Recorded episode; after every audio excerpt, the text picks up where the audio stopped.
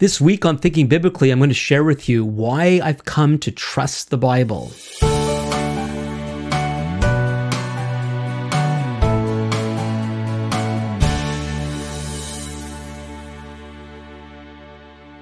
Welcome back to Thinking Biblically. My name is Alan Gilman. Before we get into this week's topic, I want to remind everyone to please subscribe and share and like, review, and comment. You could send me your comments and or questions to comments@thinkingBiblically.org. A couple of weeks ago, I discussed the topic of, is the Bible true? We talked about what truth is and how truth is reality. Reality, truth, from a biblical perspective, is the same thing, and how the Bible provides us with reality. It shares with us the world from God's perspective, and God, the designer, is the one who understands what the world really is, what it's for, and what we're for. But what does it mean to prove that the Bible is true? A lot of people, they want proof. How can I know that the Bible is reliable? How do I know that I can trust that the Bible really is what it says it is, that it's the Word of God, that it's accurate, and this sort of thing? When we talk about proving whether the Bible is true, we're not talking about putting it under some sort of microscope and doing some sort of scientific experiments on it to prove that it's true in that sense. The way we prove a document is true in this sense is the same way that we might prove ourselves to someone. That it's more similar to a relationship where when we get to know someone over time, we get to know that person is basically true to their word. On one hand, we can't really trust anyone but God fully, because human beings are imperfect, and we're not always what we claim to be. But there's a sense in which we could discover whether someone or something is reliable. If you know that I'm good with directions, for example, you could basically trust that when I give you directions the next time, you can rely on them. Now, you should rely on them with your eyes open and be aware, but it's similar to how I trust the GPS on my phone, and I love using Google Maps. This is not product placement. I remember in some of the early days of both GPS and Google Maps that often had some interesting surprises, but it's gotten a lot better. Now, even then, when you use it, I fundamentally rely on it. It's proven to me that it's trustworthy, but I need to be careful. Now, in the case of the Bible, I've come to believe that it's absolutely trustworthy. Now, how I understand it, or how somebody else understands it, how somebody else talks about it, or even in translation. And at some point, I probably should share the relationship of translation to the original. But one of the things about translation is this is the work of human beings doing their best to try to represent the original languages as best as possible. And they may not get it absolutely right every time, but we've got tools at our disposal that could help us, even the English speaker, to connect with what the original languages say and get to its most basic, what it's seeking to communicate to us most basically. And I believe that if we would give the Bible a chance and allow it to speak to us on its own terms, that we will discover that it is reliable. Now, I didn't start this way. I actually started life as a baby, and I didn't understand much. But growing up, I wasn't exposed that much to the Bible. It would take some big ahas in my life before I would get to the point where I could start trusting what the Bible was saying to me. And it's something actually I've been grappling with ever since. I'm going to get into some of that. I'm going to get into how I've coped with some of the things in the Bible that I've found disturbing, uncomfortable, and hard to believe. We'll get to that. But I wanted to share first, from a personal perspective, how I came to at least give the Bible the benefit of the doubt and started a journey that has been going on for the past 46 ish years. And some of you are aware of my story and how the Bible was core to my coming to faith in God and in Yeshua as the Messiah. And so growing up in a Jewish household, some Jewish households might have more exposure to the Bible than we did, but in my home, there was next to nothing. When I was in grades 1 and 2, growing up in Montreal, they were still telling Bible stories in school. And so I remember hearing about Joseph and Noah's Ark. The reason why I remember about Joseph, I don't remember the story from back then, but I can remember like yesterday that there was one of the kids in the class, his name was Joseph, and he hated whenever this teacher would tell the Joseph story. I could hear him saying, "Don't tell that story. Everybody always points at me when you say Joseph." That's why I remember that I heard the Joseph story. But I don't remember much. Of course, somehow we pick up things like Noah's Ark. We did celebrate Passover, so there was awareness of the story of the Exodus. I knew who King David was, and some of these things came out of songs, going to Jewish camps when I was young, and this sort of thing. But I really didn't know much about the Bible. I remember seeing a small, like a compact Bible on one of my brother's bookshelves, and remember, it wasn't in the greatest condition, and I didn't really know why he had it. I think maybe it was because of a course in high school or something. Not sure. I didn't read it. One thing I did know, somehow, though I wasn't taught this explicitly, though I did really have an us and them kind of mentality when it came to the difference between Jewish people and non-Jewish people, that somehow I picked up that the New Testament was not for us, it was taboo. And maybe you've heard the story of when I was in a motel in grade 10, I was traveling with my mom, and she had gone out for something, and I opened the drawer, the night table drawer, and there was a Gideon's Bible. And I'd never read the Bible. I don't think I opened the Bible that I saw on my brother's bookshelf. I just was curious. I wanted to see what was in it. But I knew the New Testament was taboo. And so I made sure to open it up closer to the beginning, lest my eyes glance upon the forbidden book. So, and I didn't read anything. So I was fundamentally biblically illiterate. Later on, I was working at a Jewish day camp. And we were going on some sort of field trip somewhere, as we would do about once a week. And we're on the bus getting ready to go. And I saw a very unusual phenomenon. One of my fellow staff was reading an Old Testament. I'd never seen anybody read an Old Testament. It would have been a Tanakh, the Hebrew scriptures. I believe it was in English. And this fellow counselor had it with her, and she was reading it. By that time, I'd become a very arrogant teenager, and I really gave it to her, telling her, like, how can anybody live by a book? Like, can't you think for yourself? I tell you that to tell you what my relationship to the Bible was at that point in my life. Well, I was still a teenager the day in September 1976 when I first heard anything serious, apart from seeing movies and such, about Jesus, Yeshua. And at that time, I was visiting a friend, and there was a friend of a friend there. You could look up my story. I probably should put the link in again, as I often do, because I often refer to it. It's such a big thing in my life. Anyway, I was this Friday afternoon at this friend's house, met this boyfriend of a friend for the first time, got to talking, and he told me that he believed in the Bible, and he believed that the Bible was the Word of God, among other things.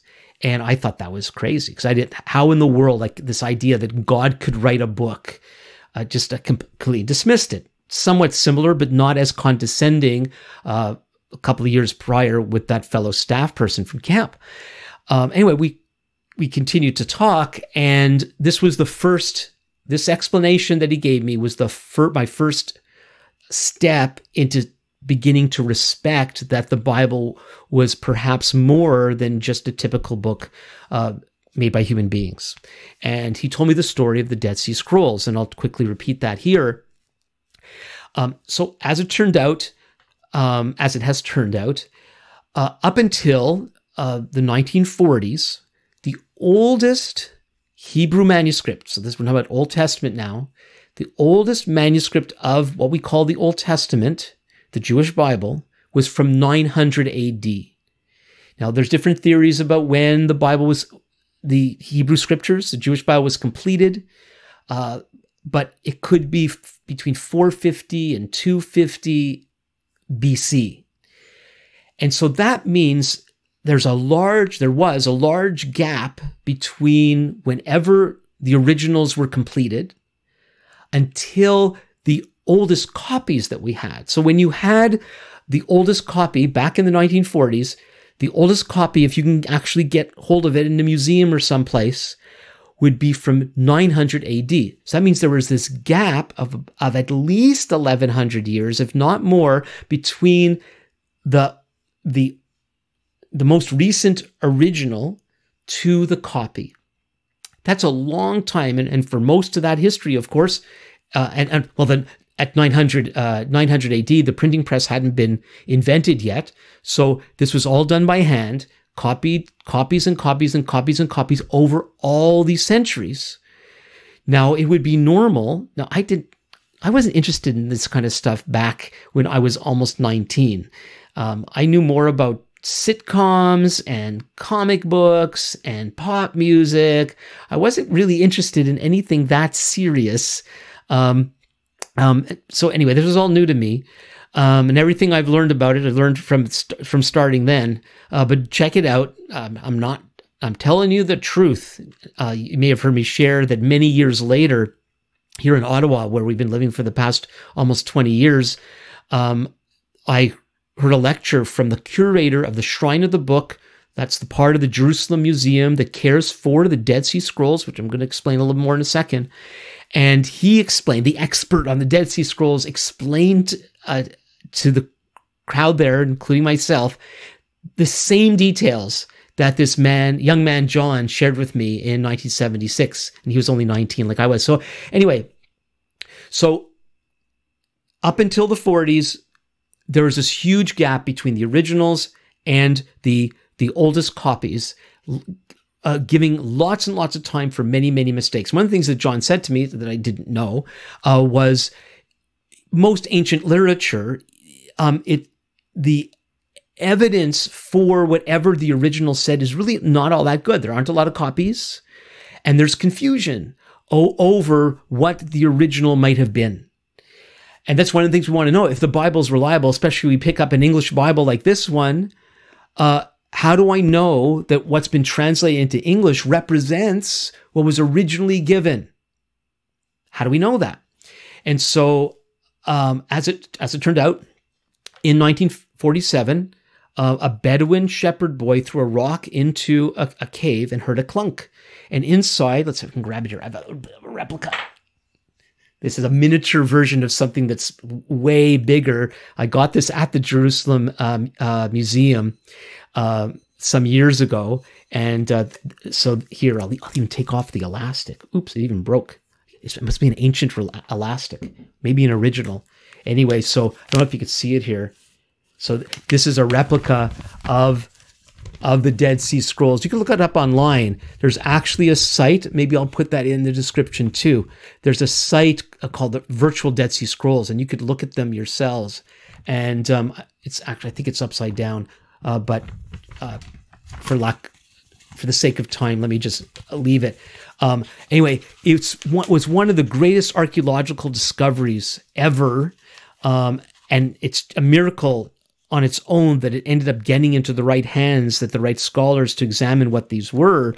And what they discovered were very old, among other things, very old Hebrew scripture manuscripts. There is even a complete book of the prophet Isaiah that was there. And they ended up dating some of these biblical manuscripts back to the 2nd century BC. Now, some of that might have been really close to when the final versions of some of these books might have been wrapped up, we might say. But at the very least, we now have copies that are very close to the originals, unlike much in ancient manuscripts. Now we have something very, very close. So when they compared the Dead Sea Scrolls, the biblical portions of the Dead Sea Scrolls, to the copies from 900 AD, there's 1,100 years gap, they almost exactly matched, like in the high 90%. So what John told me in that day over 40 years ago was, man can't do that. Human beings can't do that. It could have only been God. Now, that didn't convince me, but it got my attention that there was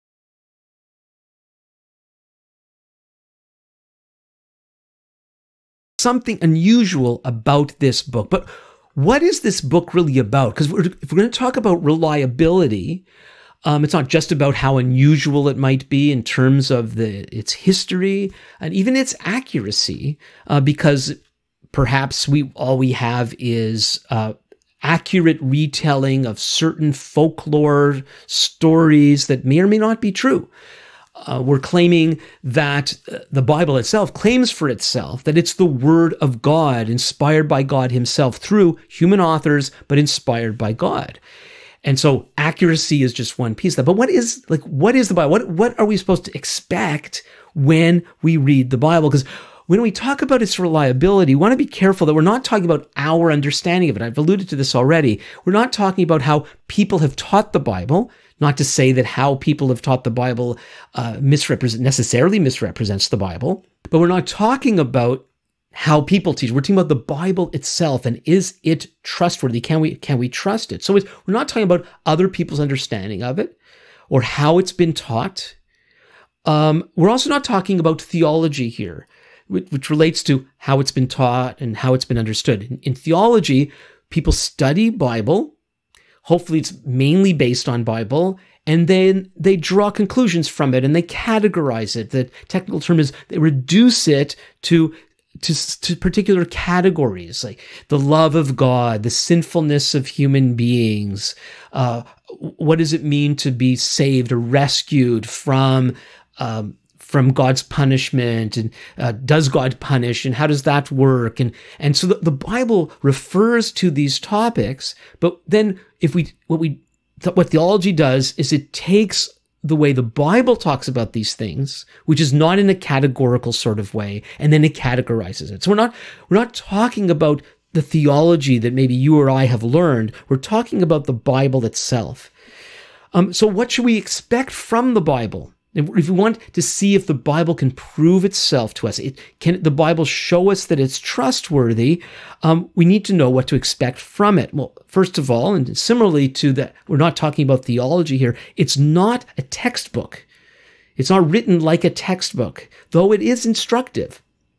I've already mentioned it's not a theology book, but through it we learn about God and life and so on. It's not a book of morals. A lot of people treat it this way, as if it's simply stories of principles to learn, similar to Aesop's fables, and we look for, and so what is the moral of the story? How does it teach about morality? Yes, there are morals to learn, there's morality to learn, but that's not really what the Bible is all about. It's not a history book, though it contains a great amount of historic events, but doesn't go out of its way to fill us in play by play on historical events. It's geared to teach particular things within a historical context. The history part is important because it does make some historic claims, though that's not its prime purpose, but it does help to see how it accurately portrays historic events. It's also not a devotional book, meaning it's not primarily a book that we read so that we feel warm fuzzies inside each day. A lot of people like to read the Bible to start off their day in a positive way, and sometimes we read it with these other helps that maybe quote a verse or a passage to give us something to think about that day. And that's fine. But the Bible itself isn't primarily a devotional book, though it is inspiring and encouraging. It's also not a book of miracles. Like, a lot of people relate to the Bible as if it's a collection of sensational stories. There are sensational stories in it. There is the miraculous, but you might be surprised that the miraculous is actually in the minority, that there are parts of the Bible where we read a lot about what the Bible refers to as signs and wonders, more than miracles. I won't get into that right now. But these unusual events happen kind of in bunches, but it's not full of that. So if you read the Bible through a little bit every day, you're not going to read about a miracle every day. It'll just be a miracle that you've read a chapter every day. Maybe not, but you know what I mean. And so when we talk about the Bible's reliability, we must relate to what the Bible really is and what the Bible is for. So first of all, what is the Bible? Well, it's a collection. The Bible is a collection of diverse writings written by about 40 different authors over a span of over 1,600 years. It contains stories, songs, sayings, instructions to communities and specific individuals, from the person on the street to officials in royal courts. It takes place, for the most part, within a Jewish social and spiritual context, but designed to benefit all people. So that's what we see, what the Bible really is.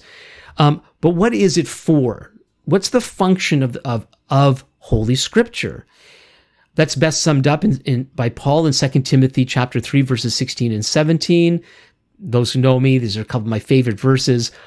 Paul writes, "All Scripture is breathed out by God and profitable for teaching, for reproof, for correction, and for training in righteousness, that the man of God may be complete, equipped for every good work."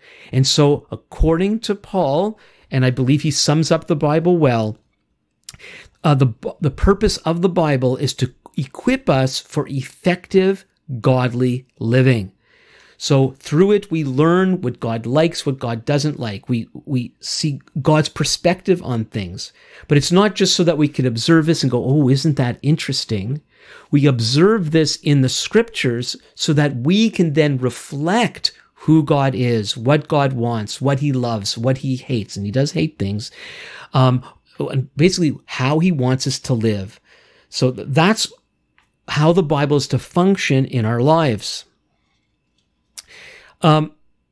Now, I've already told you the story about how the Bible first got my attention through this young man's explanation to me about the Dead Sea Scrolls and that it was seemingly miraculously preserved over time. Then the next thing in that same conversation was when he shared with me the predictions or the prophecies in the Jewish Bible, prophecies about the Messiah. And this was all new to me, and I'm not going to take the time to go into that, but I was so impressed by seeing concepts and indications that appear to point to Yeshua, Jesus. And this was mind-blowing at the time, and we're going to get more into Yeshua's place in all this and how it should help us see how trustworthy the Bible is. Also, I'm going to put in the description this something I found online some time ago, which is this very long list of both the predictions of and allusions to the Messiah in the Jewish Bible. And so I'll have that there for you. And then, so from there, I was asked to take a step in praying and in reckoning with the fact that I had failed in my life, that I was able to understand what it meant to be a sinner. Again, if you check out my story, you'll get the details on that. And I took a step. And as I took a step and another step, God became more real to me and the Bible became more compelling. We'll come back to that dynamic also in a little while. And so I want to share now some of the things that I have learned along the way that have been evidence to me that the Bible is trustworthy, that I could rely on what the Bible claims to be true. Well, first, as I've already alluded, we have the predictive elements about the Messiah in the Jewish Bible, the Old Testament, concerning the coming of the Messiah.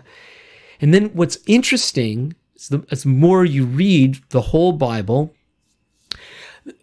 the New Testament is completely based upon the Jewish Bible, Hebrew Scriptures, the Old Testament.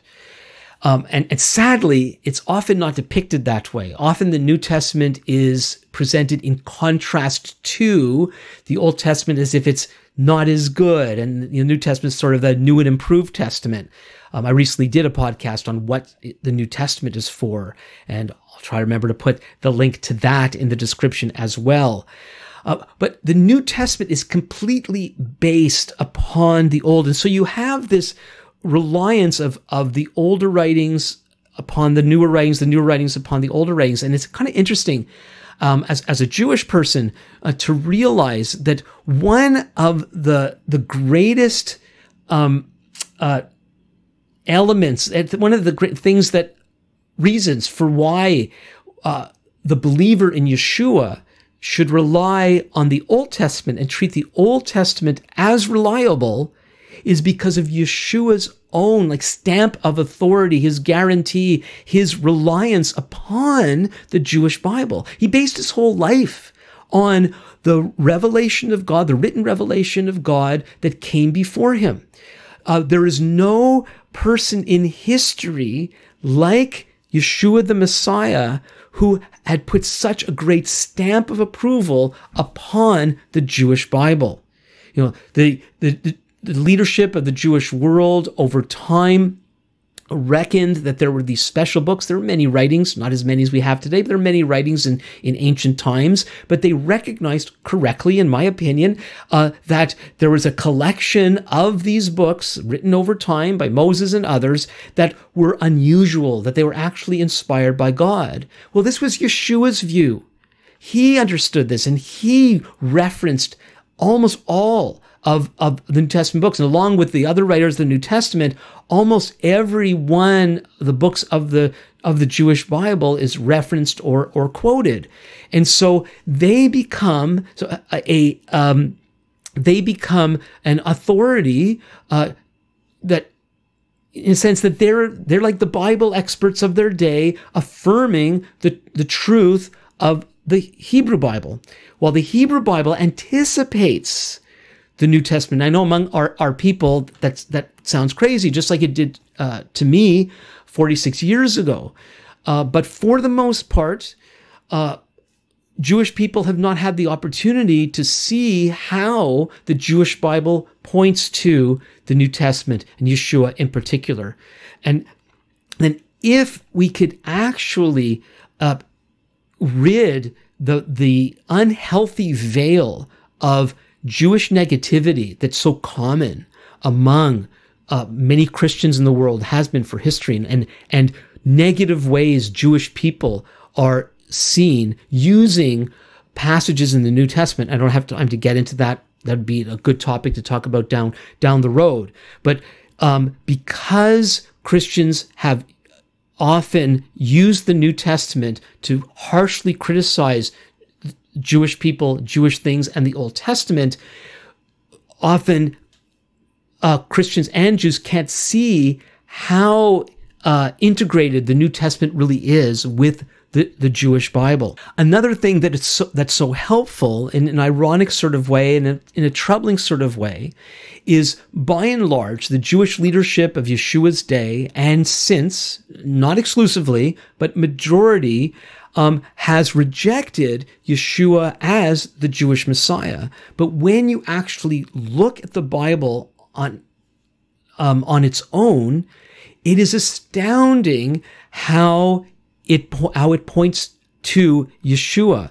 And so the earliest power brokers of the day rejected this message, and yet it's the message that it contains.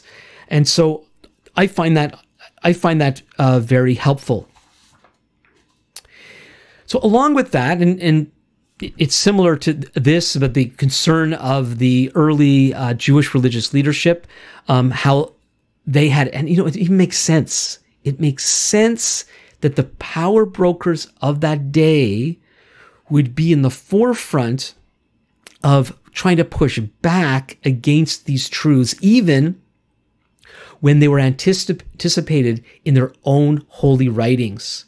So if you understand the world in which we live, the fact that the Jewish leadership, by and large, rejected Yeshua's messianic claim, that actually makes sense. It's not the sort of thing that you would write, and we'll get that more in a bit. So it's all to say, the Bible stands up to scrutiny. Back over 100 years ago, it became very popular for scholars to basically tear the Bible to shreds and make it sound like so much of the Bible must have been made up, that this couldn't have happened and that couldn't have happened. And much of that concern was pre the advent of archaeology. But since the archaeological movement began, the more archaeology goes after Bible truth, the more it confirms instead of contradicts. One of my favorites is, you may not know, but for many years, it was believed that King David was a fabrication, that he was a mythic hero of the Jewish people, that because there was no other evidence outside the Bible that he existed. And I'll put in this link from the Bible Archaeology Report that refers to the discovery of references to King David. And so often what's happened is historians, archaeologists will assume, just because they haven't found a reference to something that the Bible speaks of, is they say the Bible's basically making it up.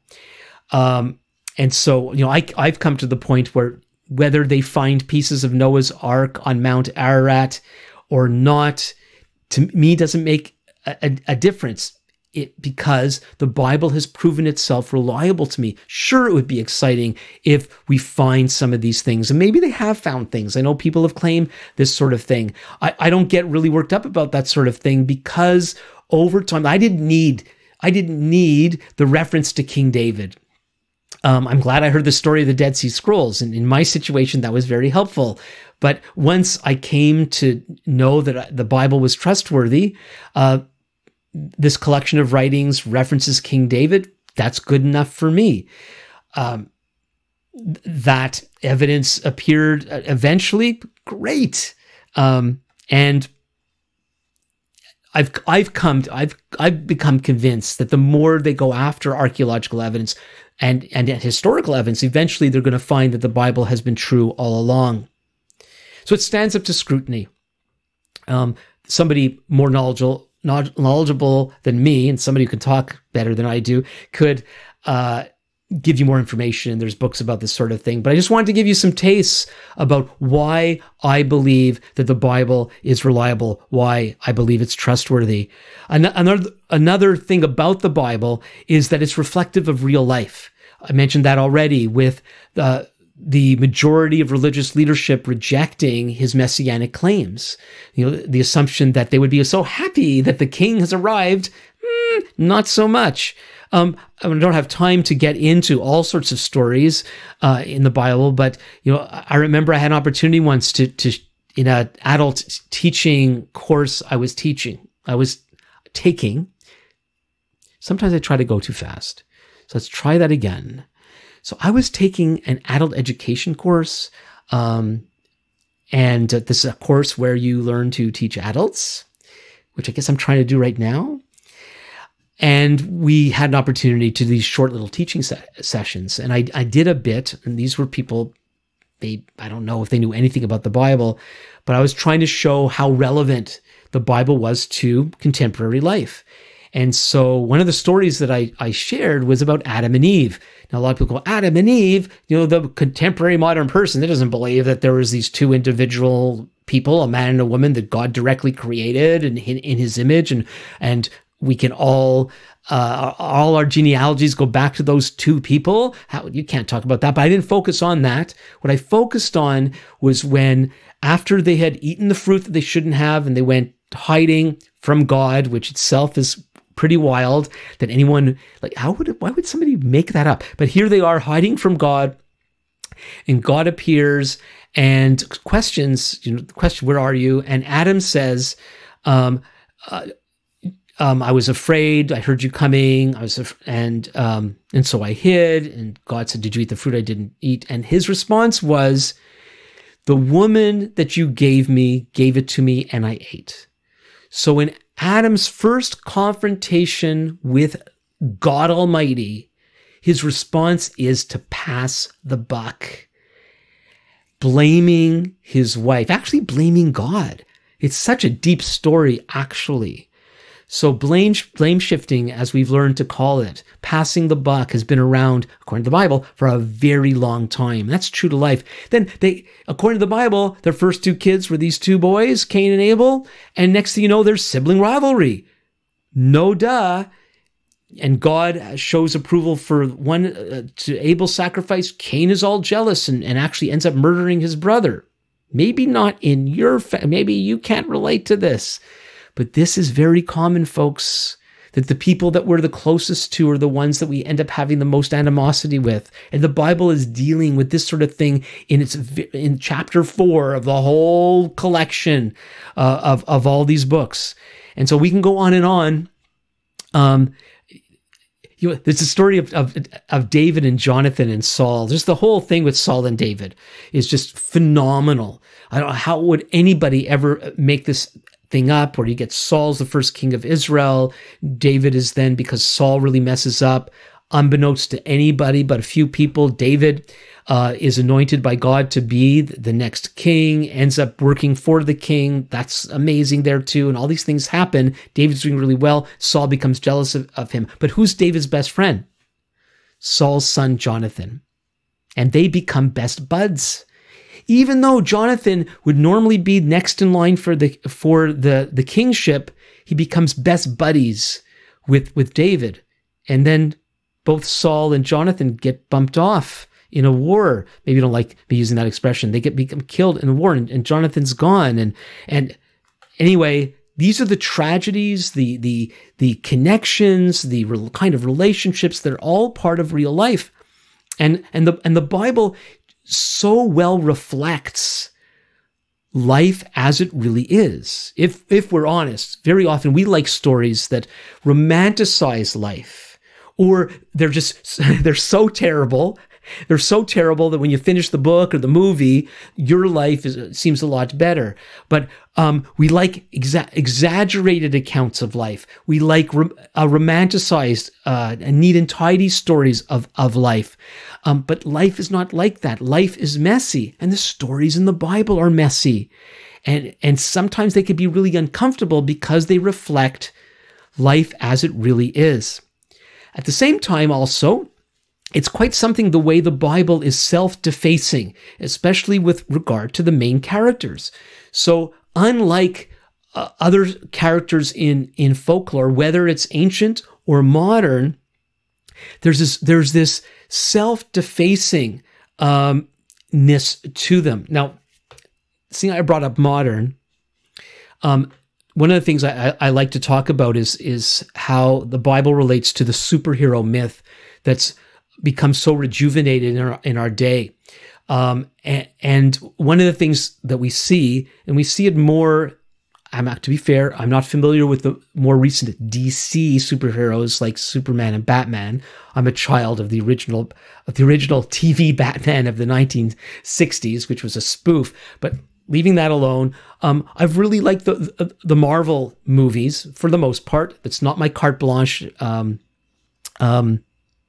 Whatever it's called. I'm not saying they're all great and they're all good. Let's try to stay on topic here. So one of the things about Marvel Comics, going back to when I was a kid and I used to read comic books, is they tended to be more human. But there's still something about how Marvel does it. Even people who don't possess personal superpowers can get thrown across a room and they just kind of shake it up and they get back into the fight sort of thing. Not normal. They do go through these emotional issues with relationships and this sort of thing, which is very compelling as a viewer or a reader. But one of the things about these superheroes, besides the main thing, and I alluded to it just a second ago, the way somebody can get thrown across a room and then just wake up, shake it off, get up and shake it off, is that's just not normal. They don't really act like normal people. And of course, many of them are not normal people. You know, Thor, Captain America, these are what we call, and what the movies call, enhanced individuals. Well, there are no enhanced individuals. We're all the same. And the key people in the Bible are not enhanced. Now, you might say Yeshua is enhanced as the Son of God, but the Son of God emptied himself of his enhancement. Read Philippians 2, and he became just like one of us. And so the Bible characters are not heroes in the classical sense, but there are these main characters. Another way that a lot of folklore is different from the biblical depiction of its main characters is the biblical understanding of right and wrong is always very clear. So when the main characters in Scripture fail, it's generally clear to the reader that this is a moral failure. You can feel it when Abraham lies about Sarah being her sister. What the reader should feel uncomfortable. When Moses kills the Egyptian, you should feel uncomfortable. And when David commits murder and adultery, we know this is not right, and it says so very clearly in Scripture. And so the Bible is very critical of its own key characters, and shows them for who they really are. And that also should be compelling, that there's this honesty about Scripture that we don't encounter in other writings. And so because of its deep honesty about itself, that gives us reason to trust it. Along with that, there are elements of Scripture that basically you just can't make this stuff up. The way it tells its stories, the things that happen. Again, I don't have time to go into all this in detail. Now, of course, there's Yeshua's resurrection. Now, if you really want to get into this deep, I highly recommend N.T. Wright's The Resurrection of the Son of God. We call it a tome. It's really big. He has a popular version of that book called Surprised by Hope, but he doesn't get into this that I'm going to say. He painstakingly goes through what various peoples of that day, in what we now call the first century, what they believed about life after death, resurrection, and he proves, as far as I think he proves, that this idea that the Messiah would come as an individual and singularly rise from the dead and do what only some Jewish people believed that one day would happen to everyone, some to life and some to death. So they believed when the Messiah would come, that it would bring about the resurrection of the dead. No one believed in Yeshua's day, no one believed that the Messiah would do this by himself as a sort of first fruits to what was going to happen sometime in the future. We see in the Gospels, when he talked about it to his disciples, they didn't understand what he was saying. And they really believed that when he died, that he was dead, and that his mission was a failure, and they were hiding for their lives.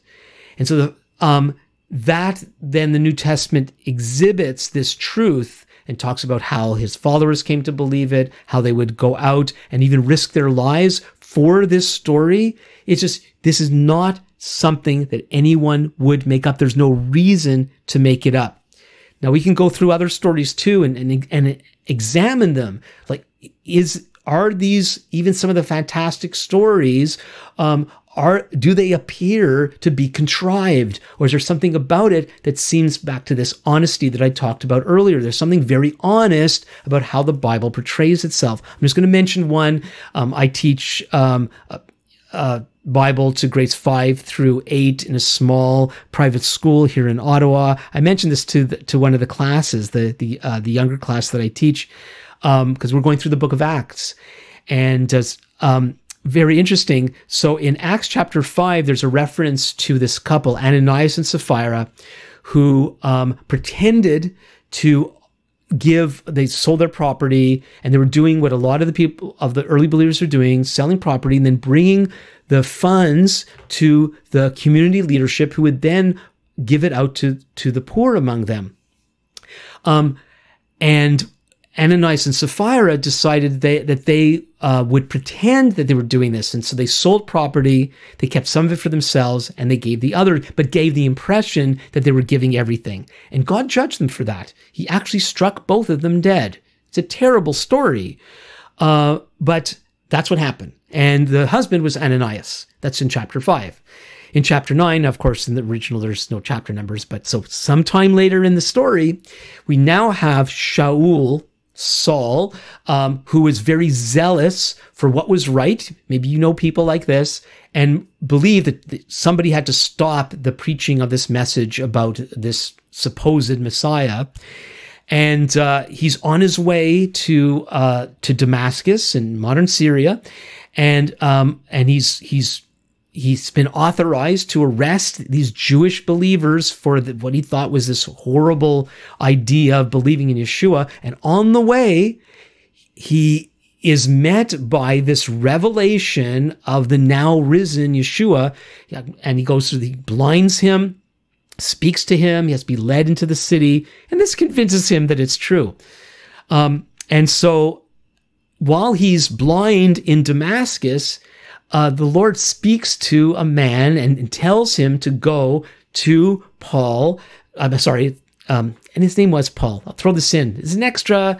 So Shaul, Saul, his name was also Paul. His name was never changed to Paul. He began to use the name Paulos because he was relating to non-Jewish people in his preaching to non-Jews. But it says in Acts that is, I believe it's Acts 14, that Saul, who was also called Paul. He had both names. Just like I was given the name Avram, named after my paternal grandfather, but also given the name Alan. Anyway, that was free. Let's get back. So here is Shaul, Saul, blinded, and God goes to this man to tell him, a believer, to go and heal Saul of his blindness and speak to him what God was telling this man. And what's this man's name? It's Ananias. It's another Ananias. So there's the struck down dead Ananias and the go talk to Saul Ananias. Two different Ananiases. Now, if you made this up, would you give the same name to these two gentlemen? Like, why would you do that? And of course, this doesn't by itself prove that these stories are exactly as the Bible says they happen. But the Bible is full of that sort of thing where the only reason to tell the story in the way that it does is that it really happened the way it says it happened. Then we have the supposed contradictions. And that's a whole topic. I'm just going to touch on this, but I believe the supposed contradictions, I know some people say there aren't any, there just aren't any. But there's some difficult ones, and I'm going to talk about one. But I believe the supposed contradictions actually are further proof that the Bible is trustworthy rather than unreliable. And so we see one in Acts chapter 7, verses 15 and 16. And this is Stephen's speech to the Jewish leadership. They had taken him aside, and they thought that he was saying certain things that he really wasn't saying. They were taking some of this thing out of context. People do that, don't they? They did that, and political leadership that feel threatened will often try to scapegoat a certain person and twist their words. This is real life, folks. That's what we find in the Bible. And so here's Stephen, and he gets an opportunity to defend himself. And so he gives this speech in Acts chapter 7, and the writer, who's Luke, the same person who wrote the Gospel of Luke, as far as we know, in his writing, he's quoting Stephen as saying that Joseph, Abraham, Isaac, and Jacob, and Joseph was buried, back a long time ago, Joseph was buried in the plot of land that Abraham bought from the sons of Hamor in the town of Shechem. But according to Joshua 24:32, it was Jacob who bought that land where Joseph was buried. Now, it does look that what we have in Acts 7 referencing Abraham as buying this plot of ground in Shechem, that is incorrect. That the correct version of the story is what's found in Joshua, and it was Jacob who actually bought the land. So then what's going on here? My main thing here is that this was contrived, that if the book of Acts was made up way later to try to somehow create a history for some crazy cult of saying that this dead rabbi, possible miracle worker, was actually the Son of God and Messiah, and they made all these stories up, wouldn't they be a little more careful in getting it correct? And if other people, like the leadership of this movement, once they would see that somehow, some way it was gotten wrong, wouldn't they have fixed it? But they didn't. So now we have, we'll still call it a seemingly contradiction. Maybe there is some other way to explain this. I didn't take lots of time to look on this online, I'm sure, because there are some people that are so concerned that there are no discrepancies like this in Scripture at all, that the conclusion will always be some sort of way to say that both ways of telling the story must be true. Well, one of the ways that it might be true is it's possible that Stephen, in the moment, with all the pressure that he was facing, he actually ended up getting stoned to death. So it was a terrible situation that he was in. He was just a guy that, because of some things that he did, ended up with some prominence, and they noticed him, they called him out, but he was just a guy. And now he's facing the leadership of his people, and his life is on the line. Is it conceivable? Is it possible that in the moment he meant to say Jacob and he said Abraham?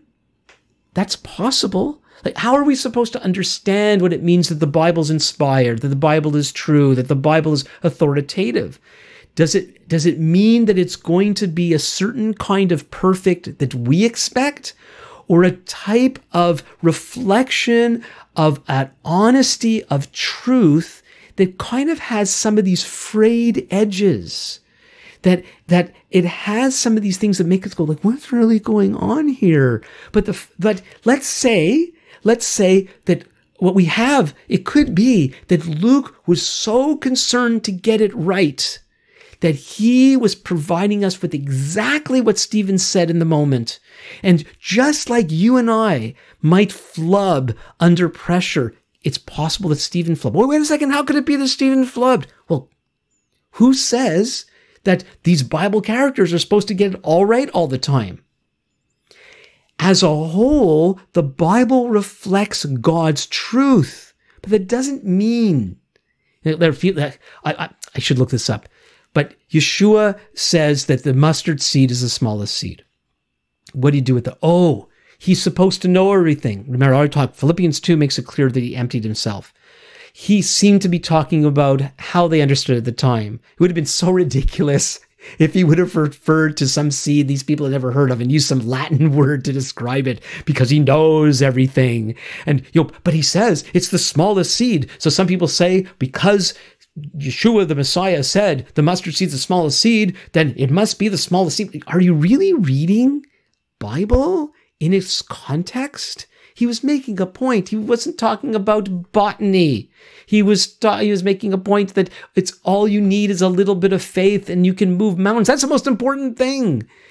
We get so hung up about certain things, but at the same time, it's this kind of way of if the writers of the New Testament were so concerned to trick us, then it wouldn't be written in this way. It's similar to the differences in the Gospels. It's so actually refreshing the way the especially in Matthew, Mark, and Luke, and then also with John, we see some similar stories, and they're told in different ways, and some of the details are different, and some of the timeline is different. Well, that's how stories are told. There's people that are much better at addressing this than I am. But again, through these differences, there's so much to learn. And what we're seeing is that these writers are giving us what they've encountered. They're sharing their hearts with us. They're not just giving us they're not claiming that God had dictated these things from heaven. So little of the Bible is like that. We do have God writing the Ten Commandments. We do have God saying to prophets, "Thus says the Lord." We have God speaking directly to Moses. But so much of Scripture is how the writers have reflected reality, truth, from God's perspective, and they've been moved along by God's Ruach HaKodesh, the Holy Spirit, in doing so. But they're still human, and they don't go out of their way to snuff out their humanness to kind of prove to us beyond a shadow of a doubt that you better believe that this is true or else. And this brings us to something about the Scripture that I find so very compelling. And it's something that was said in a second-year Hebrew class, Regent College, many years ago in the 80s. And my professor was Dr. Bruce Waltke, has been one of the foremost biblical Hebrew scholars. And it was such a delightful class. It was a seminar format, and we'd sit in a semicircle, and we would share what we'd studied. And every now and then, Dr. Waltke would kind of share from his own knowledge. And one of the things that he said once was, the Bible is a sensitive book. He'd often do it with his eyes closed. The Bible is a sensitive book for the sensitive reader. It's not as if the Bible presents itself with strong high walls and barbed wire to protect itself from abuse. It's the opposite. It presents itself in such a way that it's actually easy to attack, and people have been attacking it since the beginning. It allows itself to do that, and it's important that it does that because it actually provides us with the realities of life, God's goodness, God's truth, God's insight, in order to connect with these precious, precious truths. It can't protect itself from harm. It's similar to the Messiah himself, who didn't come in such a way to prove himself to people. And even those things that should have been proof weren't good enough for the people whose hearts were closed, and they didn't want a Messiah. They didn't really want a Messiah to come and lead them. They wanted the Messiah to come and do their bidding. And that's often what we want, isn't it? We want God to be the way we want him to be. We want his word to behave itself. We don't want to be in a posture where we're in the presence of God through his written word, where it's kind of messy like us. And it's sensitive like we should be. And if we would be sensitive to it and allow it to speak on its own terms, we can be so enriched. But we have to let our walls down, not to be mindless, no, to engage it. In the book of Proverbs, we're encouraged to dig for wisdom like hidden treasure. It could be hard work.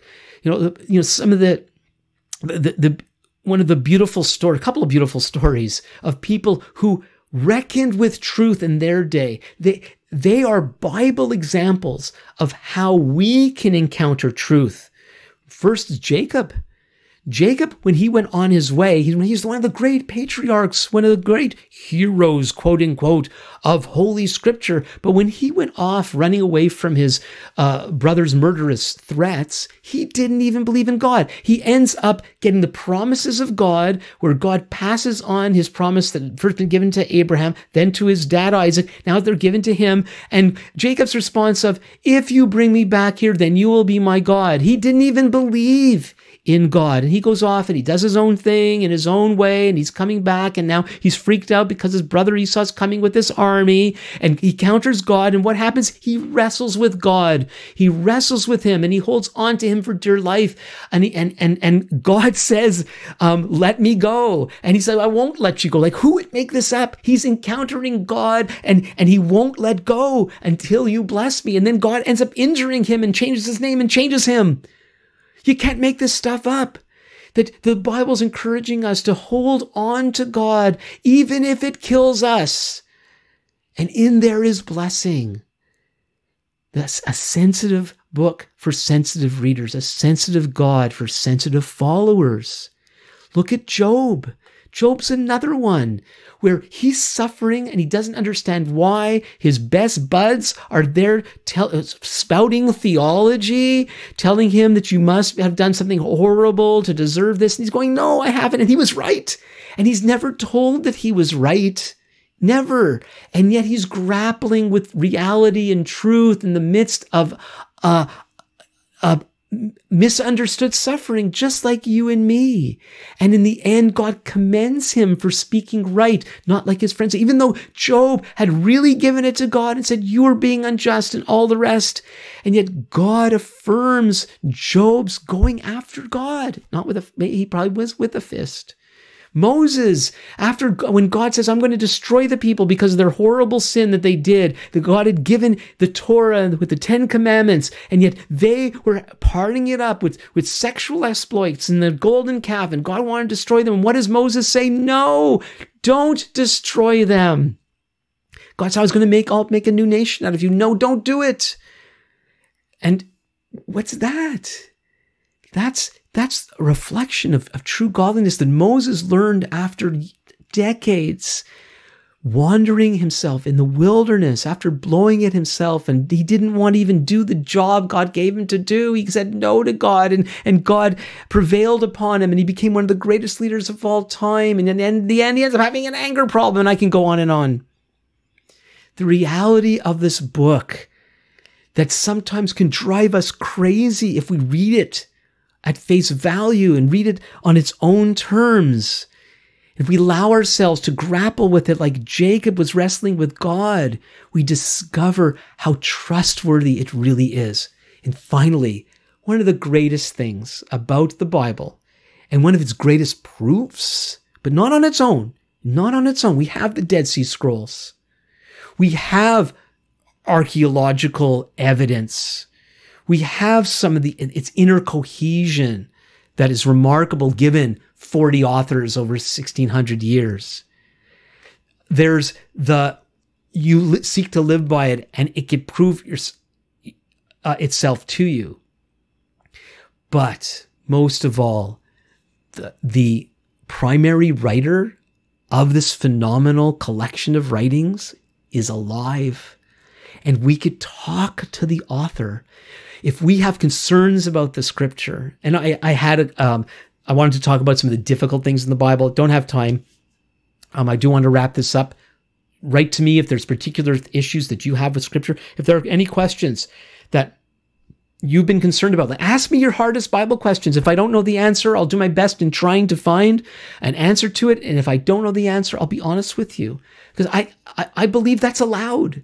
We don't have to be like experts in the worldly sense with regard to this book. There's so much that we can comprehend if we are open to it. But the reason why we can encounter this collection of writings in the way that we can is because the author is alive, and we could talk to him, and we can go to him with our concerns, with our questions, with our difficulty about it, and ask him to make clear what is unclear to us. He doesn't want to leave us in the dark. He wants to shine his light upon us. And his word can be that light if we open ourselves to him and let him teach us his inspired word. So as I said, please don't hesitate. Send me your questions. Send me your concerns. Send me your anger. Just be nice about it, and I'll do my best in trying to give you a good answer. Maybe we could start a conversation in trying to grapple with some of the more difficult things in the Bible. So please email me at comments@thinkingbiblically.org. If this is helpful to you, give it the thumbs up. Put in review, share it with other people, tell people what you think about this. I'd love to get this message out to many more people, and I need your help to do that. I do post this on Facebook, Twitter, and LinkedIn, and so if you haven't seen it there, but you are on any of those platforms, you can look for it there, and you could share from there. Also, these podcasts are available in audio as well at some of the major podcast providers. If yours isn't one of them, let me know. I'll make sure that it gets added. More of this information is available. If you go to thinkingbiblically.org, you'll see both the video archives of the podcast as well as access to the audio versions. So again, you can email me at comments@thinkingbiblically.org. Let me know if there's topics that you'd like me to cover or try to cover. If there's guests that you would like me to have on, let me know that as well. Be very happy to be in contact with you. And so until next time, this is Alan Gilman with Thinking Biblically.